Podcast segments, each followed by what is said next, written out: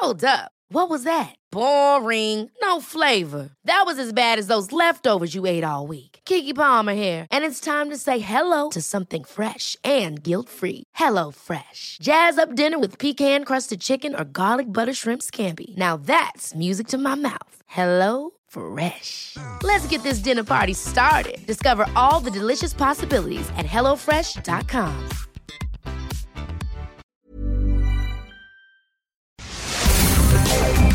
Divagando en la mente de un espacio donde semana a semana llevaremos a la silla de los psicoanalistas las mentes más tormentosas para ser analizadas por los expertos. Con Rocío Arocha, Ruth Axelrod y José Estrada.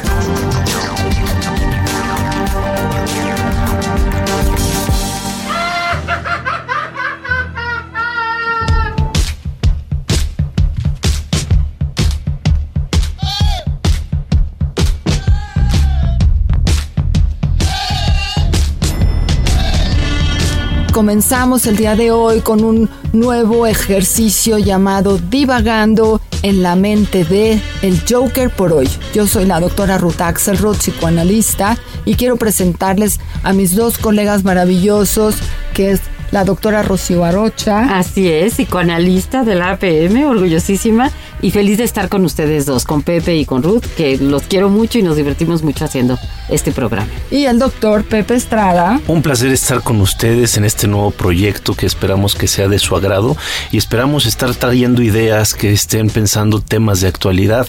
Esperemos que nos escuchen y vamos a divagar. Divaguemos con Voy a comenzar con la psicopatología de la risa del Joker, porque pienso que de todas las emociones humanas, la risa es muy misteriosa. Hasta el día de hoy la risa continúa siendo uno de los enigmas más secretos, decía Freud en 1905, que no hay hecho más banal ni más estudiado que la risa.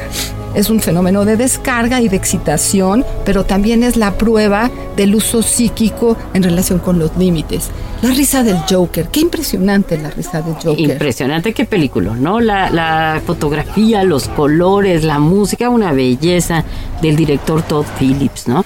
Eh, y este actor buenazo, ¿no? Joaquín Phoenix.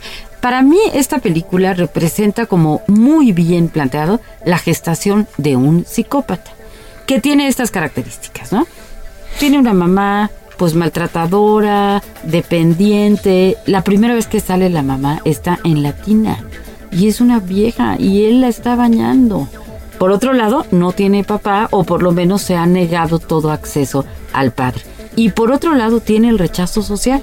Entonces, esos tres elementos, ¿no? Una relación muy destructiva con mamá, falta de padre y rechazo social, pues es como el cóctel perfecto para la psicopatía. Sin lugar a dudas, fíjate que este es uno de los personajes, yo creo que más eh, construidos, más pensados y más exitosos que tuvo el creador de Batman, que es Bill Finger, y que en realidad lo hace en conjunto con Bob Kane y Jerry Robinson en, los años 40.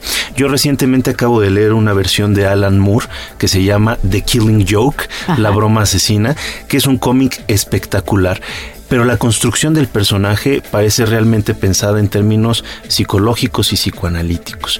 A mí me cuesta mucho trabajo incluso pensar si estamos hablando de psicopatía o de sociopatía, porque justo desde la construcción del personaje de Bill Finger podríamos hablar más de un sociópata. Sin lugar a dudas, dentro de nuestra postura de psicoanalistas, estamos más en la psicopatía, pero justo lo que Bill Finger propone es una sociedad que enferma y que crea un producto que va a destruirla, un producto producto sin sentido, un producto anárquico, un producto que va a través de la violencia, pero también de esta risa que descarga a generar el caos.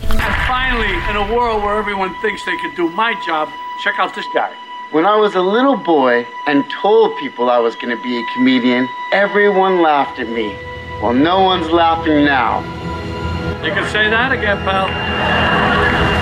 Desde el principio se ve la agresión que tiene la gente con él. ¿No? Se burlan de él, le rompen su letrero que, que en su trabajo. O sea, es una gente muy maltratada por la sociedad este ejercicio del bullying, dices tú, ¿no? Así es. Fíjense, junto con todo esto, a mí el punto que me llamaba muchísimo la atención, que marca la película de una forma importante, es el sistema de apoyo a la salud mental.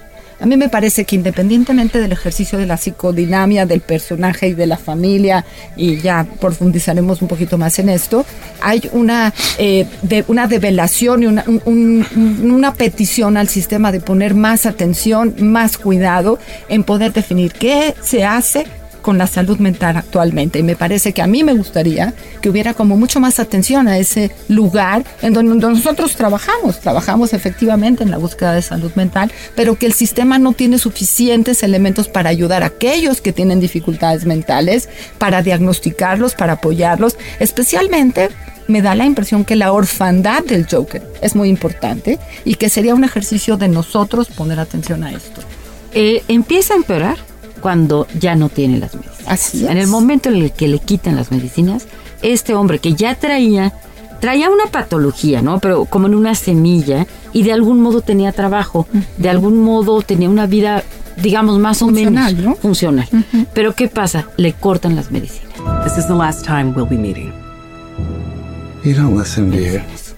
Los trastornos psiquiátricos no se pueden pasar sin tomar medicamento. Ahí empieza un problema gravísimo. Fíjate que es un problema gravísimo y además me parece que es súper interesante porque nos estamos metiendo en, ahora sí que, en un tema inagotable, ¿no? Desde el punto de vista de la crítica a la reinserción en la sociedad, la funcionabilidad, es decir, ¿qué tanto en realidad existen las enfermedades mentales? Tendríamos que empezar tocándolo desde ahí y cuál es el producto derivado de la sociedad, de la interacción con la familia y el impacto que estas personas generan.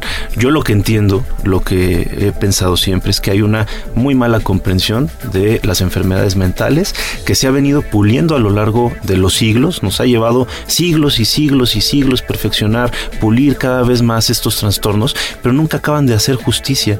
Es decir, siempre acabamos nosotros tratando de encasillar, tratando de normotizar a una persona para reinsertarla en sociedad, ¿no? Entonces creo que ahí sí tendríamos que pensar un tema que es complejísimo. Complejísimo, porque es el dolor del que es diferente, ¿no?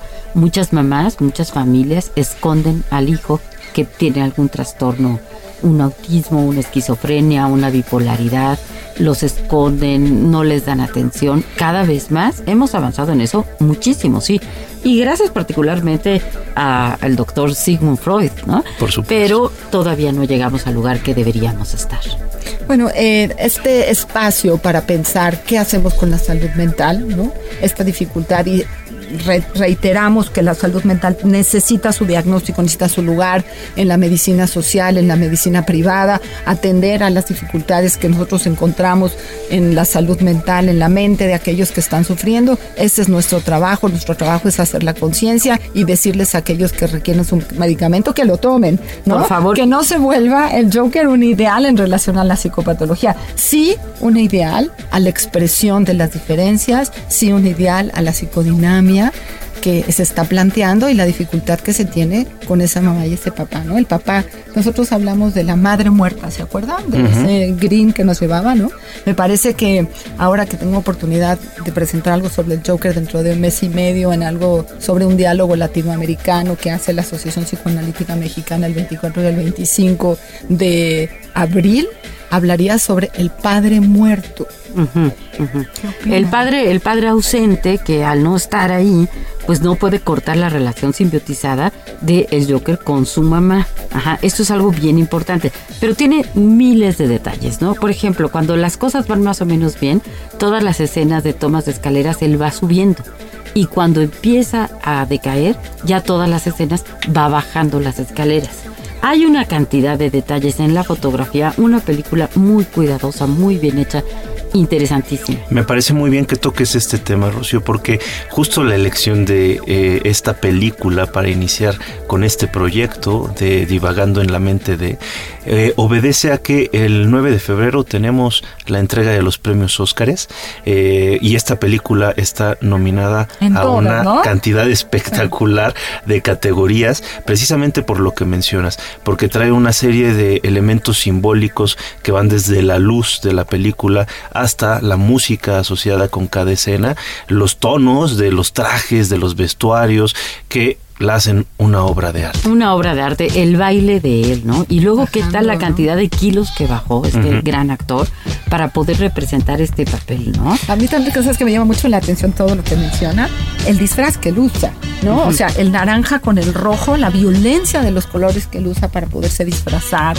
como llega al programa con Robert De Niro, ¿no? Y se sienta con esta lucidez, el besote que le pone a Dr. Ruth, ¿no? Esta sexóloga de aquellas épocas, y es que se acaba matando, ¿no? Es decir, Matando a, a Robert De Niro. Sí, pero Robert De Niro también había hecho mofa de él. Sí, se claro. burla de él. Claro, lo disruptivo que es necesario incluir desde la vestimenta que hacen uso estas personas con trastornos mentales para hacerse patentes, para hacerse evidentes ante una sociedad que no los ve, que no los atiende, que no los comprende y que como no lo puede hacer, acaba rechazándolos, segregándolos y generando un gran dolor.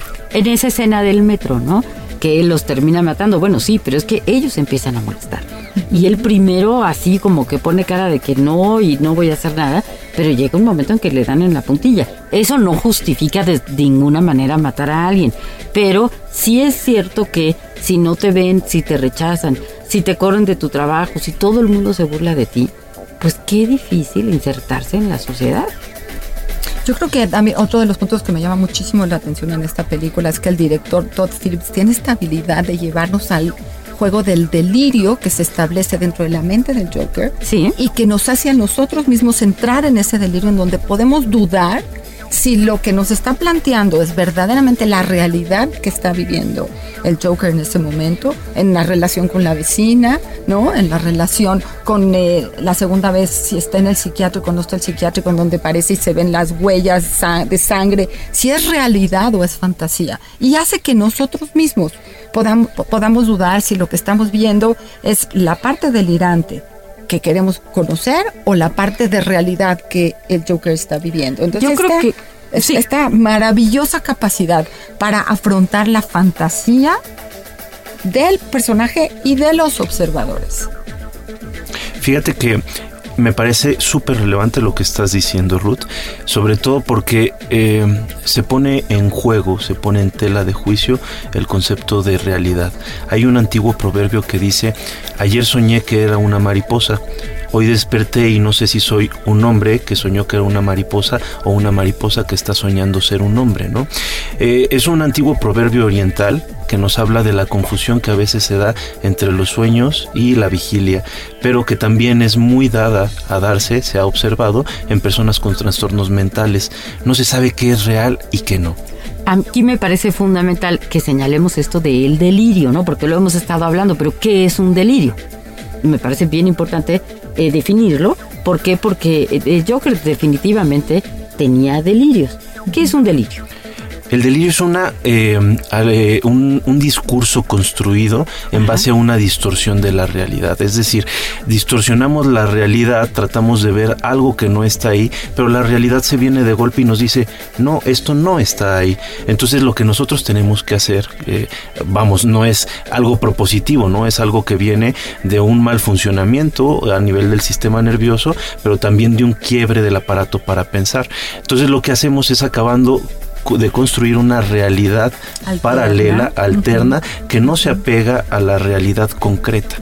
Y actuar un desde mundo. ahí. Exactamente. Actuar desde Pero esa es que falsa esa percepción. Es una falsa percepción para ti, pero si yo tengo un delirio, yo creo en lo que yo estoy pensando. Es decir, en mi mundo interno, cada uno en su mundo interno tiene todas esas capacidades de hacer su propia película, ¿no? Y lo que nos intenta hacer aquí eh, Todd Phillips es marcar la película que trae el propio Guasón. Claro. Y nosotros nos tuvimos ahí y nos confundimos en cuál es la verdad. Y este es el ejercicio del delirio. El delirio tiene esa capacidad de confusión sobre el que está afuera, pero el que está adentro no conoce que verdaderamente es diferente lo de afuera que lo de adentro.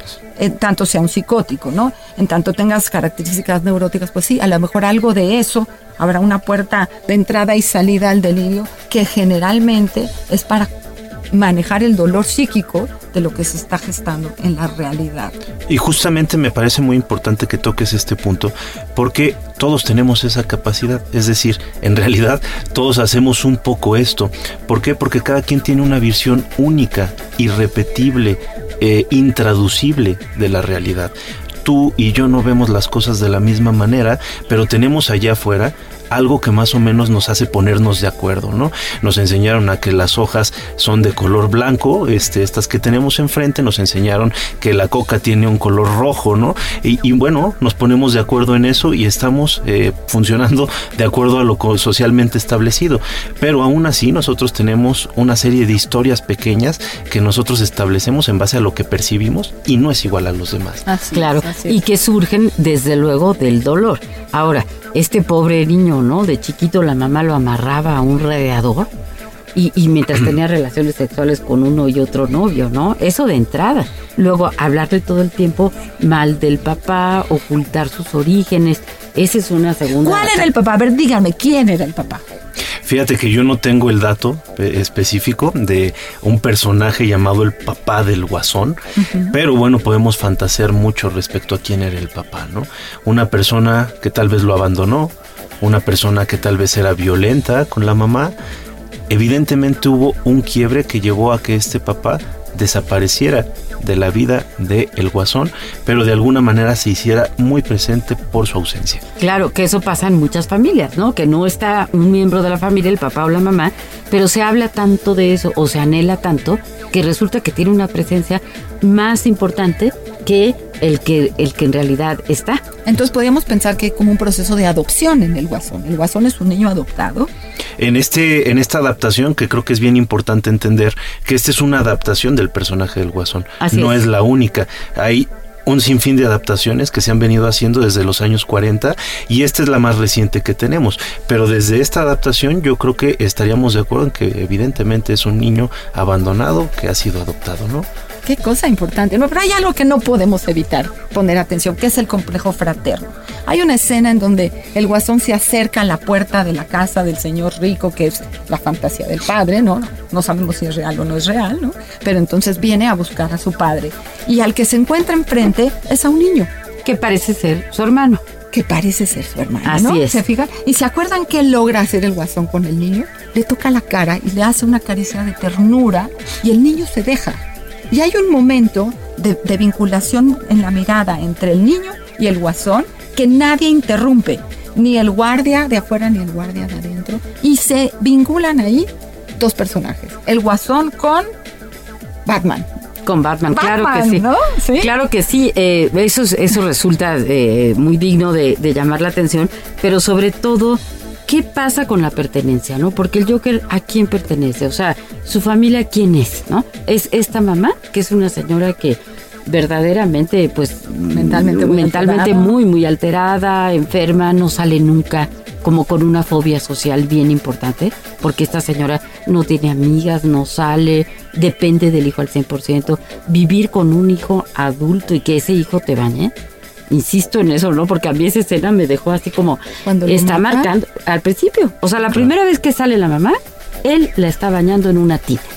Y la señora grita y no lo deja que haga su vida, ¿no? Lo tiene como totalmente eh, engolfado, ¿no? Y, fíjate que es bien interesante porque desde eh, los estudios que se han hecho a nivel psicoanalítico hemos encontrado que eh, las conductas incestuosas dejan una marca indeleble en el aparato psíquico. Pero cuando llegan a un grado tan marcado en el cual el cuerpo materno es expuesto, es manipulado hacia ante los hijos y por los hijos, entonces sí tenemos un quiebre irreversible del aparato psíquico. Había un autor que mencionaba que el incesto madre e hijo produce muerte del aparato psíquico. Sí, enloquece, absolutamente. Enloquece. Algo gravísimo, ¿no? Y que fue lo que le pasó, entre muchas otras cosas, y el rechazo, el rechazo social del que ya estuvimos hablando. Pues bienvenidos a divagando, eh, en la mente de esta vez el Joker. Pero vamos a seguir teniendo este tipo de, de presentaciones de muchos temas diferentes juntos y separados, pero siempre contentos. Y siempre divagando en la mente de algo. Va a ser un placer estar con ustedes. Ayúdenos dándonos su like. Gracias. Te esperamos cada semana en un episodio más de Divagando en la mente de a través de todas las plataformas de streaming por El Heraldo de México.